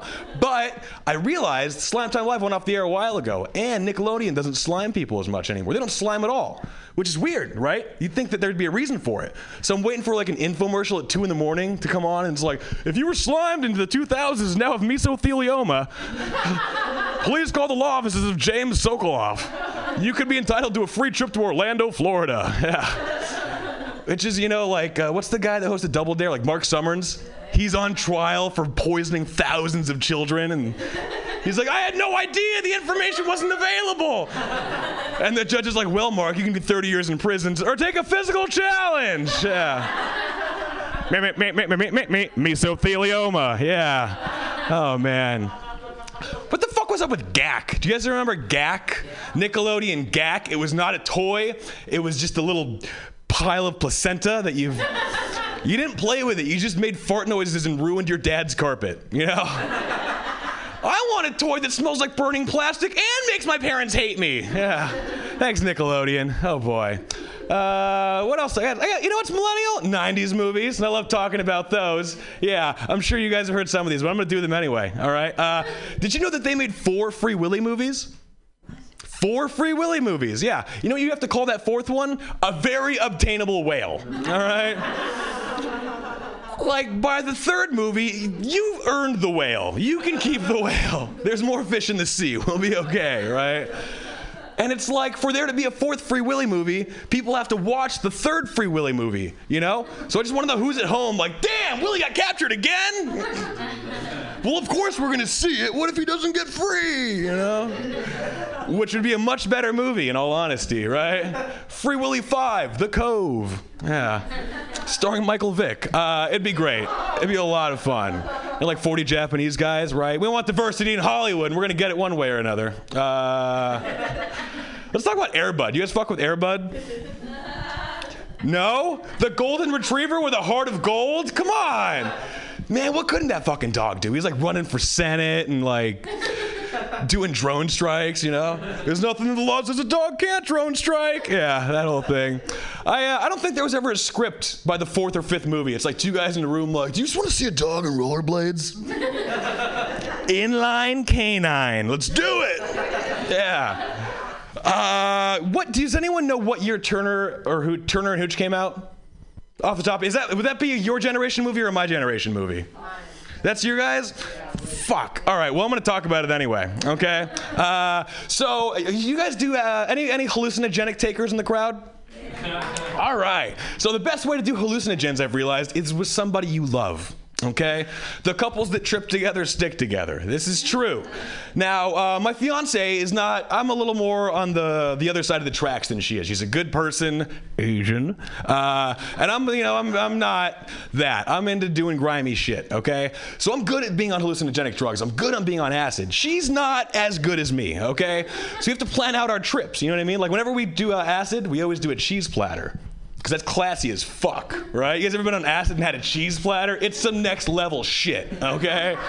Fucking Pink Floyd and prosciutto, it's a good time. But we do the cheese platter, and then we find a movie to just have on in the background, you know what I mean? And you know what's always a good movie? Some like, you know, late 80s, early 90s, having on in the back kind of a thing. And I thought a good movie to have on would be one with a dog. Turner and Hooch, right? Tom Hanks and a big dog for an hour and 45 minutes. And, it was like as late 80s, early 90s as it could get, because he's a detective, not a cop. He's a detective. Takes place in Chicago or New York. That was the only place movies happened back then. And it's not even a fucking movie. It's just like, look how big this dog is. Look at him tear up my apartment and my office and my cop car. But it's perfect for our acid trip. You know, we're having a blast, okay? And then it takes a big south turn with like 10 minutes to go, okay? Because they find the guy that killed Hooch's owner, and then they take Tom Hanks hostage, and they take the dog hostage. And then right now my fiance's getting like, she's getting all antsy, she's tripping, and she's like, what's going on? You didn't say this was gonna be this type of a movie. And I'm like, sweetie pie, it's a 90s movie. They're not going to kill the dog. They never kill the dog, okay? And that's genuinely what I believed, okay? And it keeps kind of going on, and like Tom Hanks moves out of the way, and then Hooch jumps up to get the bad guy, bites him, and I'm like, yeah, see, Hooch has got it. And then Hooch gets shot, okay? And I'm like, ah, maybe it grazed him. And there's a close-up of dog fur and a bullet coming out the other side. So I can't, you know, oh, movie magic. She's freaking out. She's not having a good trip, okay? And I'm like, sweetie, it's gonna be fine. It's the 90s. They don't kill dogs, okay? That's like 50s and 60s shit. You know what I mean? Rin Tin Tin, Old Yeller, all that old stuff. But also, Tom Hanks' love interest in the movie is a veterinarian.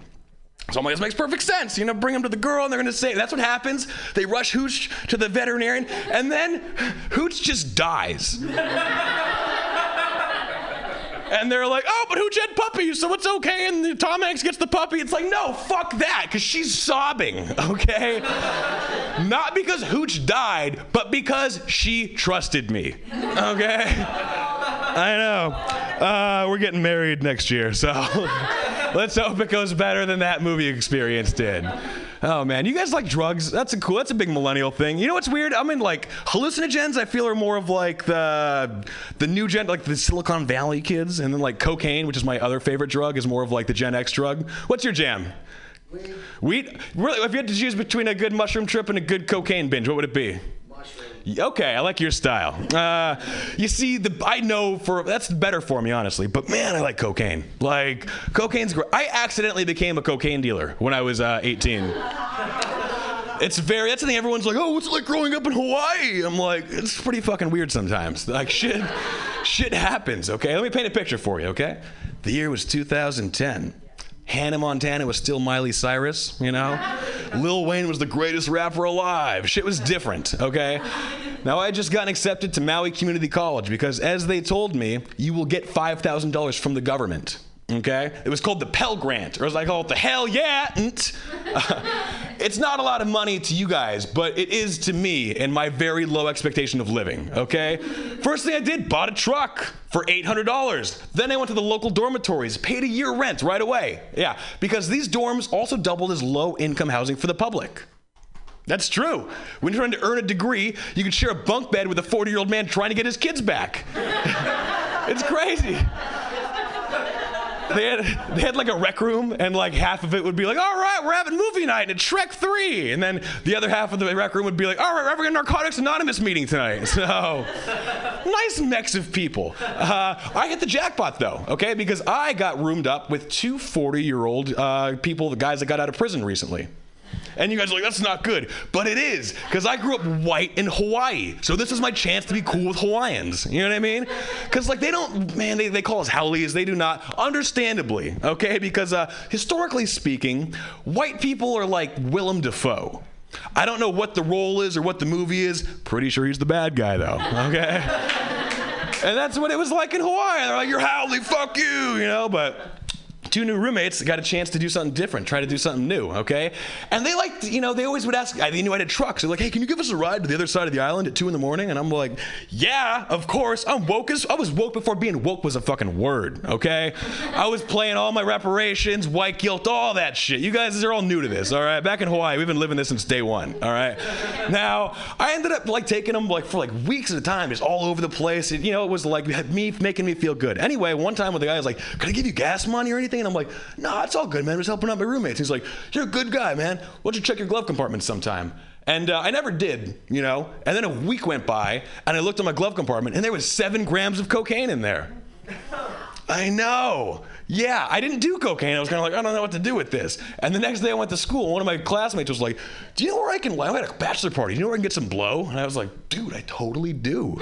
Like, and it just happened. But here's the thing. I started doing, cocaine is, that's the thing about a drug problem, okay? The first, like, hour of that movie is pretty great, okay? The first month of a drug problem is awesome, you know what I mean? Because I'm selling it, too, so it's not like, it was like Scarface, but instead of, like, you know, the push it to the limit montage, but instead of, like, fancy cars and women, I was just going to IHOP a lot and getting... playing Xbox really late, you know, it was a good time. And you know what's weird enough is the IHOP was the problem with the whole situation, okay? Because it was 24 hours, all right? It was next to my dorm. One day I sold all my cocaine, had $500 cash in my pocket, all right? Feeling good, and I'm like, I'm gonna go get some pancakes. Why not? Let's enjoy the night. And as I'm leaving my 2 a.m. breakfast, I see on the table it says, buy a $50 gift card, get a $20 gift card. And my eyes lit up, all right? Because I realized my money was worth more in breakfast dollars. So I just liquidated all of my assets and invested it into an economy based on pancakes, okay? I walked out that door with $700 in gift cards, yeah! Whew, it felt great for like 12 hours, and then I woke up and was like, man, you know what I would prefer over breakfast? Cocaine, yeah. The people that bought cocaine from me, you know what they didn't like? Gift cards. It was, they didn't take the gift cards back, it was a whole messy thing, and my life got shitty after that. Like, I had to move out of that dorm, I was still addicted to cocaine, I ended up selling half the gift cards for like $40, it was not a good look. And the big irony came when I had to go back to that, you know, that Narcotics Anonymous meeting in those dormitories. And like one of the guys was like, man, I lost everything because of, you know, the cops. They kept coming in and always, you know, fucking with, I got arrested. It was a whole thing. And I'm like, oh, that sucks. And the other guy was like, yeah, I was getting high on my own supply constantly. So that's why it didn't work out for me. And they're like, what about you, Sonny? How'd it happen for you? And I was like, stuffed French toast. Yeah, it was rough. I think I got time for one more here. All right, so I'm going to let you guys do a little choose your own adventure here, okay? You got to, let's talk about my relationship, okay? You want to hear about the music in the relationship or the role-playing? All right, well, that's much more fun. Okay, so I've been with my fiance for 8 years, okay? And I thought it would be easy by now, like you have the cheat code, it's all figured out, you don't have to worry about anything. That's not true. I have to do so much more stuff, especially in the bedroom, okay? The thing this year was role playing, which I thought would be fun, like I'm doing an accent or like an eye patch or, you know, something fun like that. No, what my fiance wanted me to do with role playing is pretend to break into our apartment and hold her down. Okay? Yeah. Something we found out about role-playing this year, I'm terrible at sexual assault. Which is not a bad problem to have by today's standards, in all honesty. But in my relationship, it is, okay? Because it's her fantasy, and I'm ruining it, okay? She's like, if you're not even gonna try, don't even do it. And I'm like, God damn it, first it's the bookshelf, then I'm making enough money, now it's the rape. Ah! You're just like your mother. All right, you guys have been great. Have a good night. Oh, give it up for Sonny Dennis, my college roommate. Well, he was in college. I was his roommate. You know what happened. Oh, man, traded money for gift cards. That is some crack logic, man, for fuck's sake. That was a good one. All right, man, well, give it up for your comics you saw tonight. Robert Pang, Carl Berger, and Sonny Dennis. Unless you'd like me to just roast you guys for a little bit longer, go out and enjoy the rest of your free time before the next show. Who's up next, Pam? The next show is... I can't even remember anymore. Oh, The Time Machine. The Time Machine. Time Machine. Jokes backwards and forwards in time. Or just jokes. I don't even know. That's a perfect explanation for Mutiny Radio this weekend, right? The Time Machine for Pam. Just that is time. It's crazy. All right, give it up one more time for yourselves, everybody. And come back for the rest of the festival.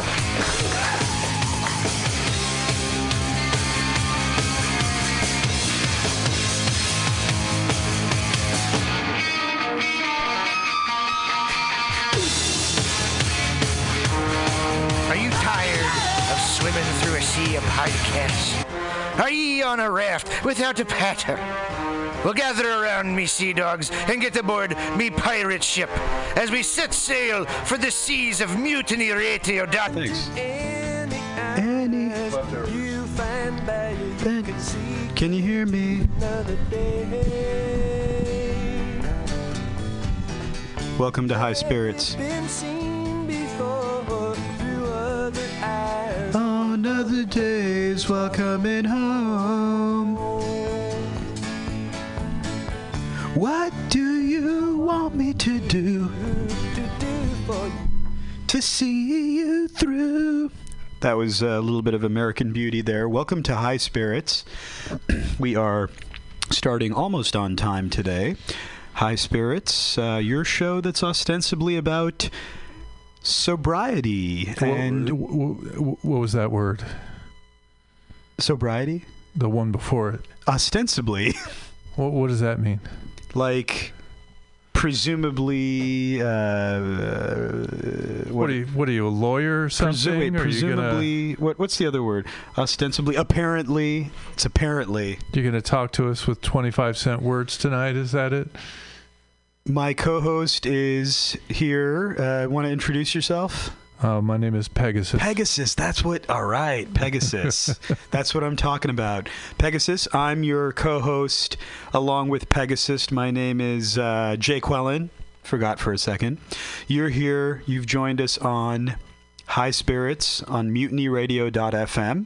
Sup, Jay? What's up, P? It's just us in the studio today, which is actually a change of pace. Not such a bad thing.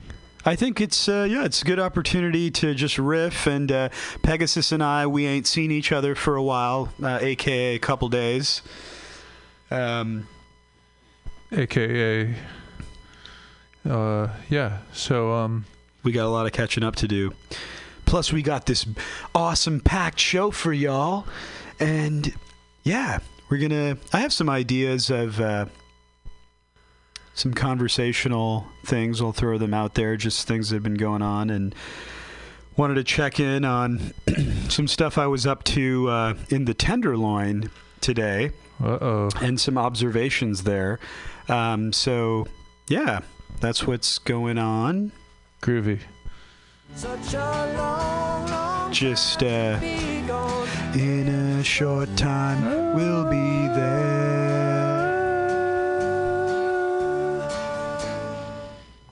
I never took you for a Grateful Dead fan. Oh, yeah, Deadhead. Did you go to concerts and nope. wear tie-dye and drop acid? And I have one Grateful Dead t-shirt that I bought on Valencia Street at San Fran Cycle. Get out there, y'all. San Fran Cycle, support it if it's still in business. I don't even know if it's still in business. San Fran Psycho. San Fran Cycle in this case. Yes, there's San Fran Psycho too, which I think is like a clothing brand or something that also made a beer in conjunction with the brewery Anchor Steam. Yeah, it's like one of those Dolores Park kind of, you know, t-shirt places. Like, oh, okay. Yeah, San Fran Psycho is on Dolores, on Valencia around 20th Street, I think.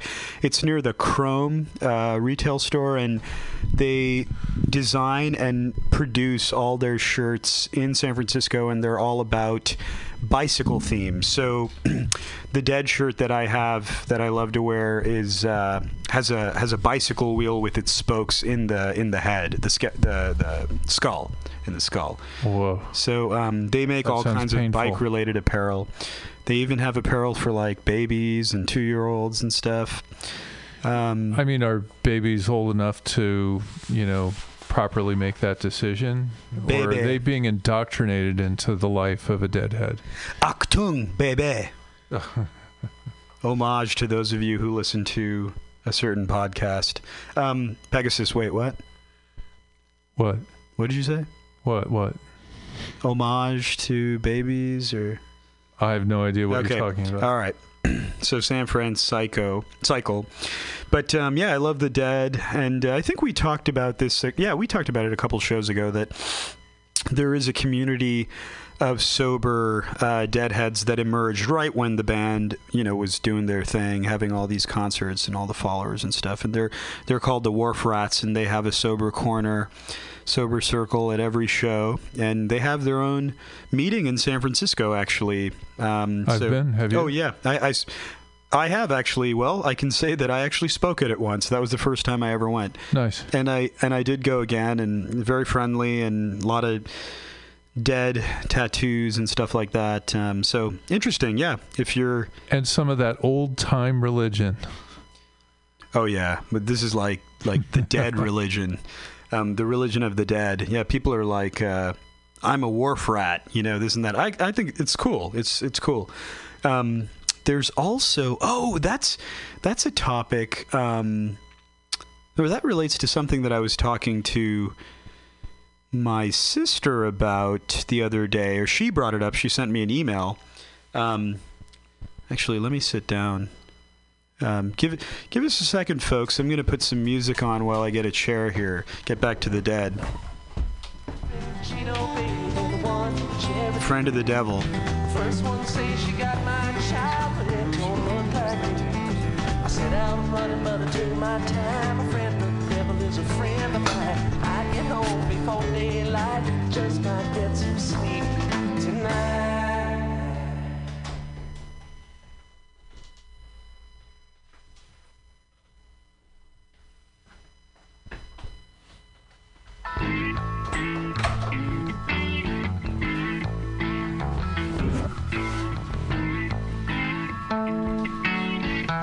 Hey y'all, we're coming back at ya. There we go, sitting down. You can control it from there also.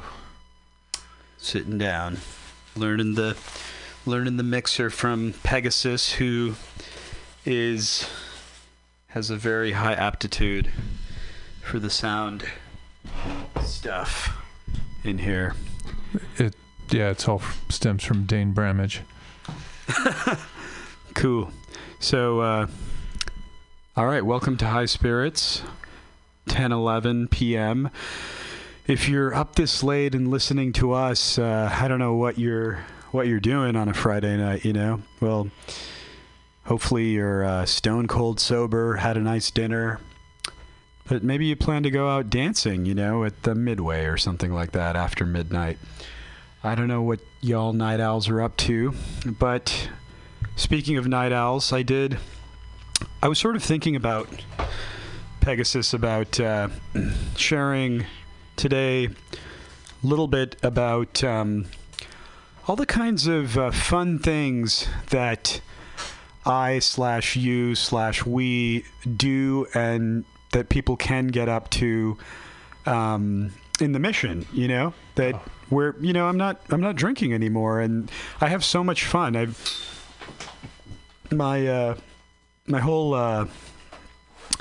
sort of social life has really, the gravity has been the Mission District for 15 years, basically, whether or not I lived in San Francisco, and still come out every weekend when I lived in other parts of the Bay Area. So I was just thinking about how much fun I've been having at different places, venues, spots, restaurants, and with friends in the Mission. So I was just sort of thinking about, hey, well, I'm having all this fun not drinking, you know? It's a place that one can go. I mean, I spend 98% of my non-home, non-work time in the Mission. Yeah, exactly. There you go. I go to meetings there. I meet friends for food and coffee there. It's... there's a lot of the entertainment I go to. I go to the Roxy, Alamo Draft House, various other cultural institutions, and it's all right there. My neighborhood, not as much attraction there, so I'm here all the time. It's great. It's the heart of San Francisco.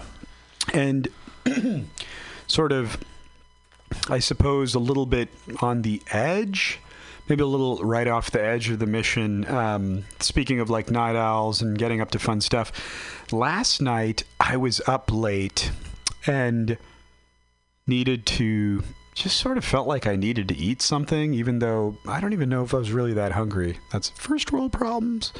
Yeah. And I was, you know, there's no late night eats in San Francisco. There's nowhere to go.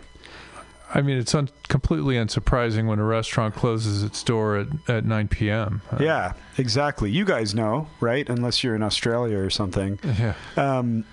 Or Mozambique. But, yeah, stuff closes really early. You know, really what I recommend to people would be Beretta at, I think, 23rd in Valencia, or Nopa, which is open, or Chez Mama.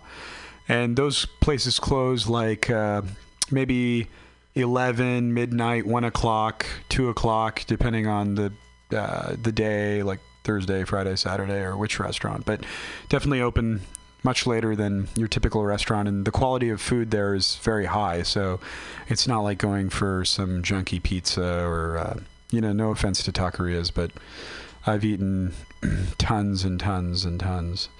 But those are always good spots too, good value. But I did discover this place. I wonder if you know it, Pegasus. It's called It's Tops Coffee House. It's Tops. It's on Market Street. Yeah, right? Exactly. Yeah. Have you been there? Oh, many times. Oh, there you go. I mean, it's my new jam. I mean, well, I hope it's my new jam. Like with, I suppose, really like my one friend who I would be hanging out with late at night, bullshitting, looking for a donut shop, like. We would be going to Bob's or Happy Donuts. Happy Donuts is depressing AF. Bob's is great, but it's not really a place to like hang out. But this It's Tops place, yeah, I've driven by it for many, many times, and I didn't know what it was. And I went in. It's a beautiful little diner, yeah.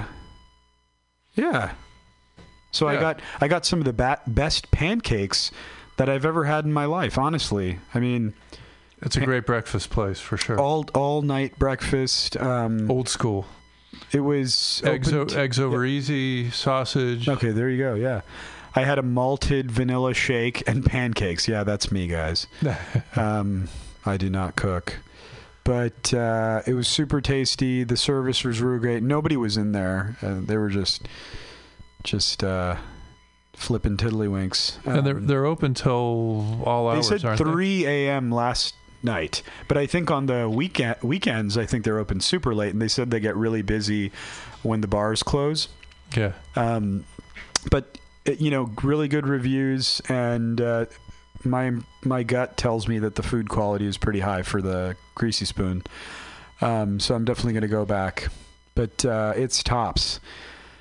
I was just cruising around. Everything was dead, and I suppose on a Thursday night at 1:30, I mean, even the bars are closing, so there's really nothing to do. Nope, except go out for pancakes. On a Friday night. Yeah. But back to the Dead Wharf Rats thing, that group that we talked about briefly before. That is, as I mentioned, the Wharf Rats are a sober community of deadheads. And my sister sent me a really interesting email about straight edge. Pegasus, do you know about straight edge? Just the term, or is there a group? Tell me. I mean, so there's a term. What does straight edge invoke for you? What does it mean? What do you think it means, or what does it mean to you? Or have you used it, or has anybody ever called you straight edge? Yeah, I've mostly heard it from, you know, people in their teens or 20s who had, had a bad experience with drugs or alcohol, kind of crashed and, you know, got in trouble with their family or the police or both. And then I wasn't really aware of, you know, programs at the time. So all I just know is that they kind of like made a vow to themselves to be straight edge, to be sober. Oh yeah. Yeah. And, you know, like they would make jokes about, you know, etching the word straight edge on their forehead or something to remind themselves. Oh yeah. And so you do. Okay. It's like a really hardcore kind of associated with the punk scene, but I hung out with, in the punk scene. That's it. You hit the nail on the head. That's what, she sent me information about straight edge, where it came from, connection to the punk scene. So, straight edge, sometimes signified by XXX or X, is a subculture originated from hardcore punk, whose adherents refrain from using alcohol, tobacco, and other recreational drugs in reaction to the excesses of punk culture, subculture, just like the Wharf Rats, I think, in the Dead culture. I wonder what other musical communities, like maybe the classical music community has a subculture of acid trippers, you know, right? Like in response to how sober and stuffy all the classical music listeners are. I could totally be wrong. If you're a classical music listener and you're wild and you have insights, please call us at 415-550-0511. Set me straight. You don't have to implicate Pegasus in this judgment. I do think classical music people are so straight edge. I think you will discover soon that you are completely wrong. So just the final thing is the term itself, straight edge, I had no idea, was adopted from the 1981 song Straight Edge by hardcore punk band Minor Threat. Maybe we can throw it on. And wait, what am I wearing tonight? Oh yeah, what do you? Minor Threat. Yeah. Oh my God, this is insane. That's a coincigod if I've ever seen one. Oh, no, that's a God shot if I've ever seen one. No, don't what go good there. Orderly direction. That is unreal. Pegasus is wearing a T-shirt with punk bands, including Minor Threat. Minor Threat. I'm blown away. Could we cue up the song at some point? Like, it doesn't have to be now, but just be good to have a musical interlude at some point. Yeah, yeah. Oh, we'll play it when we take a break at your discretion. Sure. Minor Threat. San Fran Cycle, Grateful Dead, Bicycle Spoke T-shirts, and my co-host Pegasus wearing the Minor Threat shirt as we're discussing the straight edge movement. So they coined the term straight edge. And growing up, yeah, people talked about it in grade school, middle school, probably more in middle school and high school. Like, oh, you're such a straight edge, or really like that. People calling me straight edge, and I was a preppy guy, you know. I was straight edge, but I did listen to some mainstream punk music. Hey, does anybody remember the album Punks and Drublick? I don't even know if punk people consider that a punk band.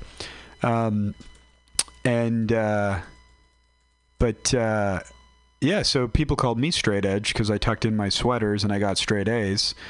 But I had no idea, no one ever intimated or suggested to me, my peers, that straight edge came from, was a punk subculture of sobriety. I didn't even know it was associated with sobriety. I thought it was like being a goody two-shoes. Well, I would say that in addition to, you know, being all fuck you to authority and society in general, they were probably also fuck you to the sober community of Alcoholics Anonymous. You think so? Yeah, because that would also be too, you know, goody two shoes and square to them. So they had to pick their own name for it. Yeah. And it had to be punk. It had to be, you know, fucked up in some way. You know, like you had to be completely straight edge, and if you even smoked, you know, took a puff off of a friend's cigarette, you had broken your straight edge. Yeah, actually, to that point, there was a counter movement that emerged called bent edge. Oh. And bent edge is that person who felt it was okay in the punk scene of straight edge subculture to take that drag off the cigarette. Take that occasional puff. Also, I just wanted to mention that there was a strong association with the subculture of straight edge, even with, you know, participants or adherents to vegetarianism and animal rights and veganism and stuff like that. So that was fascinating to me. You know, I think of punks, I mean, I have some familiarity with the music, or I had some friends who were maybe into that scene. I can't really say that I'm too expert at it, but I do somehow associate punks with like skinheads and intolerance, and I don't know why that is. Where did that come from? American History X? Is that where I saw that? Yeah, well, fuck you. Yeah. But there's been great punk music that I've heard, such as Bad Brains. American History X came a pretty long time after the punk movement. Where was the Sex Pistols punk? Sex Pistols, the Ramones. The Ramones. No, yeah. I mean, technically, yeah, they're kind Jackie's of pop, poppy. Judy's a punk. They even say punk. They're pretty pop music. Okay, that's compared, what it is. Compared with hardcore punk. Is Blink 182 punk? What is fuck you, man? Rancid is punk, right? Not really. Oh, jeez. Never really checked them out. Have I been living a lie? A big straight edge lie. Punk existed from like, I don't know, the mid 70s until like 1981 or 82, and everything that came after that, they're all posers. Post-punk. They're posers. They're, you know, like Green Day. Come on, that's just a rock band that's posing. Well, that's alternative. You wouldn't believe how many people have said, "Oh yeah, I'm into punk. I listen to Green Day." And Offspring, like, too. Fuck you. I think people would say Offspring. They're like, oh yeah. But that reminded me of, yeah, so basically the other runts in the litter, the other kids I was growing up with, like the skaters and stuff who called me, well, they're not the only ones who called me straight edge, but it was wrong. It was hey, not straight edge. It was not used correctly because I'm not in the punk scene. So I was getting called straight edge for no good reason. Maybe they're just kind of generalizing it to say that you looked straight. Oh, yeah. A LGBTQR code. As opposed to, oh, boy, that's the whole thing. I listened to the new Dave Chappelle Netflix special, which I think is like people, I think, have found it to be very controversial and offensive. And I will say that I really enjoyed it, and there is a whole thing about the LGBTQ community and stuff like that, and I went down the rabbit hole of like, what do all the letters mean? And then I discovered that today the most comprehensive thing that I saw was LGBTQQIAA+.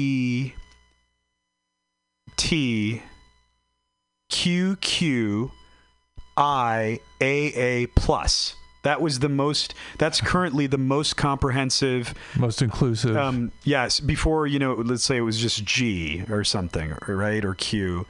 And here's what I learned.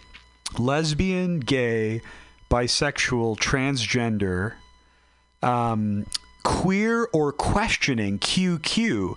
People have been using just the one Q and meaning questioning or meaning queer. This is what I read, and anecdotally from other people that I know. So QQ, double Q. Double Q. I is intersex, and A is asexual, and the other A is something else. But, oh man, in that I'm not including some other things such as pansexual, panromantic, aromantic. There's so much stuff. I saw somebody on Hinge today that came up, and there was something new and very timely. Having researched this, all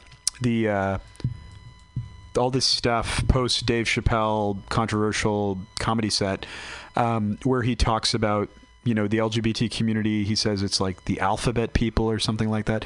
Anyways, I wanted to get more educated on what they all mean and how people like self-identify and stuff like that. Well, that's cool. I think that's a smart thing to do. I mean,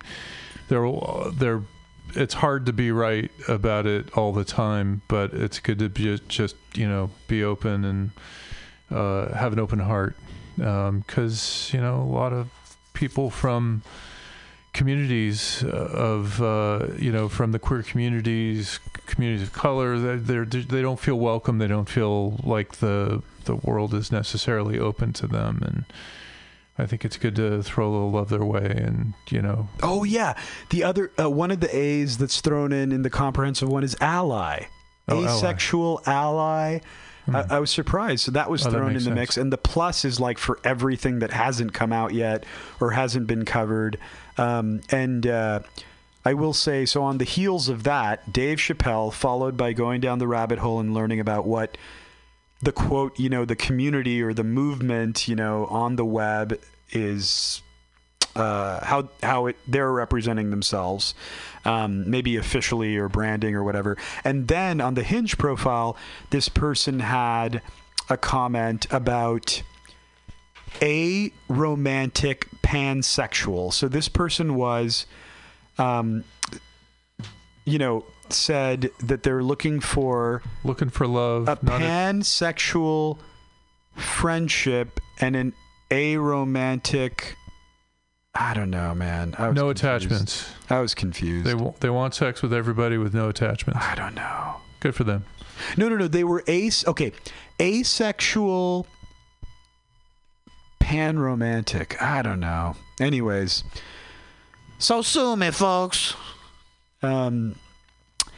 So yeah, lots of different things, and then on that topic, you know, connecting it to sobriety. There are meetings, all kinds of meetings out there, men's meetings, women's meetings, young people's meetings. And we meant the aforementioned Deadhead meetings, the Wharf Rats. And there's all kinds of meetings. And also there are gay meetings. And there's places where people who are, you know, identify as gay or perhaps, you know, other members of the LGBTQ community have safe spaces and interest affinity groups around meetings. And I've gotten to attend, when I was exploring the San Francisco scene, meeting scene, I definitely put a lot of, I went to, one of the fellowships in the Castro and tried out all these different kinds of meetings, including gay meetings, and it was cool. Yeah, it's not in my repertoire these days, but did you feel welcomed? Yeah. I mean, the short answer is yes. I think that, and you know, I guess, I mean, I suppose, I mean, I identify pretty straight edge, but yeah, that doesn't mean what you think it means. No, yeah, we're just mixing malapropisms, just mixing stuff up. anachronisms, malpropisms. But I did overall, yeah, I felt it was welcoming. I thought there was a lot of cool insights. I mean, dude, we're all human beings, and but of course there's unique stuff in different lifestyles and experiences and romance and all that kind of stuff. And there were definitely things where I didn't feel as didn't feel that some things were as relatable, but I think mostly it was the kind of topics and things that came up were very familiar and relatable, and it's all part of our broader community. So it's, you know, it's just another meeting, but it's really cool that there are all these interest groups. In fact, it's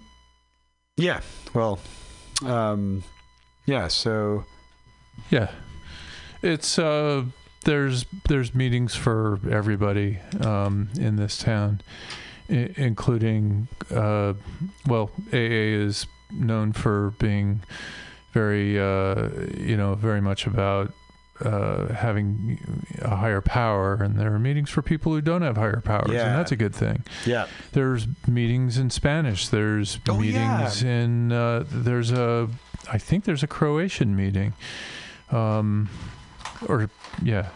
anyways, there are meetings in a variety of different languages. There's meetings for people of color. There's meetings for for gay folks, for lesbians, for people who want to meditate, for people who are Buddhist. There's Refuge Recovery. There's Life Ring, Recovery. Life Ring, which is, I guess, sort of a cognitive behavioral therapy that comes with a workbook and stuff. And it's all, there's a lot to choose from here. And that's really kind of remarkable. I guess it's what you'd expect in 2019. Oh, yeah.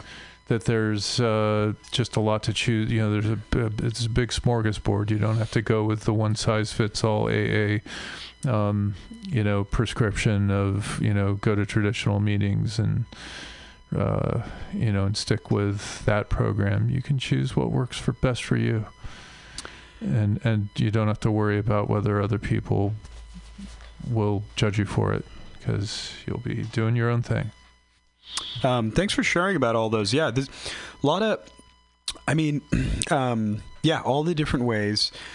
I just subjected one of my friends my roommate, who's a good friend,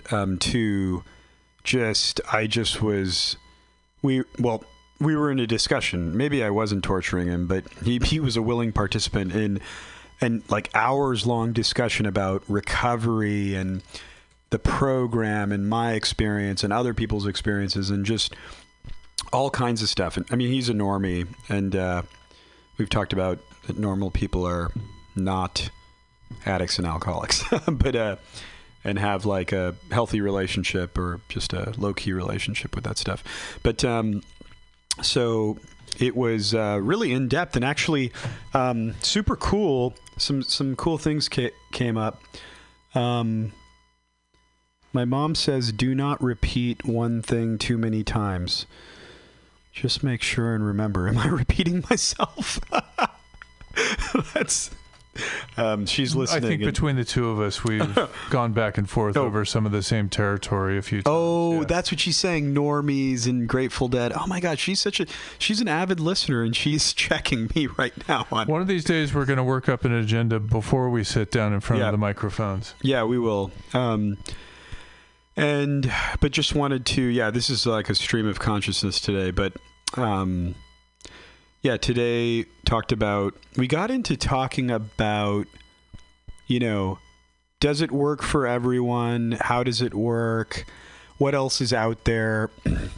So, I think, I was talking about, rehab became a big point, a focal point of the conversation. And I was sharing with him about all this stuff I've learned anecdotally about rehab. And I don't have any experience with it, but inevitably in the rooms and in this journey, this wonderful journey of sobriety and recovery, people have had experiences in rehab facilities, whether they are community-based or private organizations, nonprofit, for-profit, whatever. And I definitely have I have a mixed feelings about the industry and all the offerings out there. And I was expressing that, and he was like, hey, you know what? A lot of what you're saying and talking about was is covered in one of the John Oliver late night. John Oliver, you know, he has some show on HBO. Oh, right? He's that guy with the fake British accent, yeah, who claims to be from Great Britain. Yeah, I guess so. And was on an episode of Curb Your Enthusiasm, actually. Oh, is that show still produced? I don't know. I think they did a season 9 or 8. I don't know if it's they're gonna come out with another season. But so John Oliver did a really great. I hope you guys, if anybody's listening out there, I hope you guys will go look up on YouTube. Just look up the keywords John Oliver Rehab, and you know he pulls all these. Stories from, say, Vice or Frontline and all these interviews that other people have done. And he, you know, he's really, it was a critique. I mean, it's an understatement to say that he was providing a very strong rebuke and critique of what is an unregulated industry.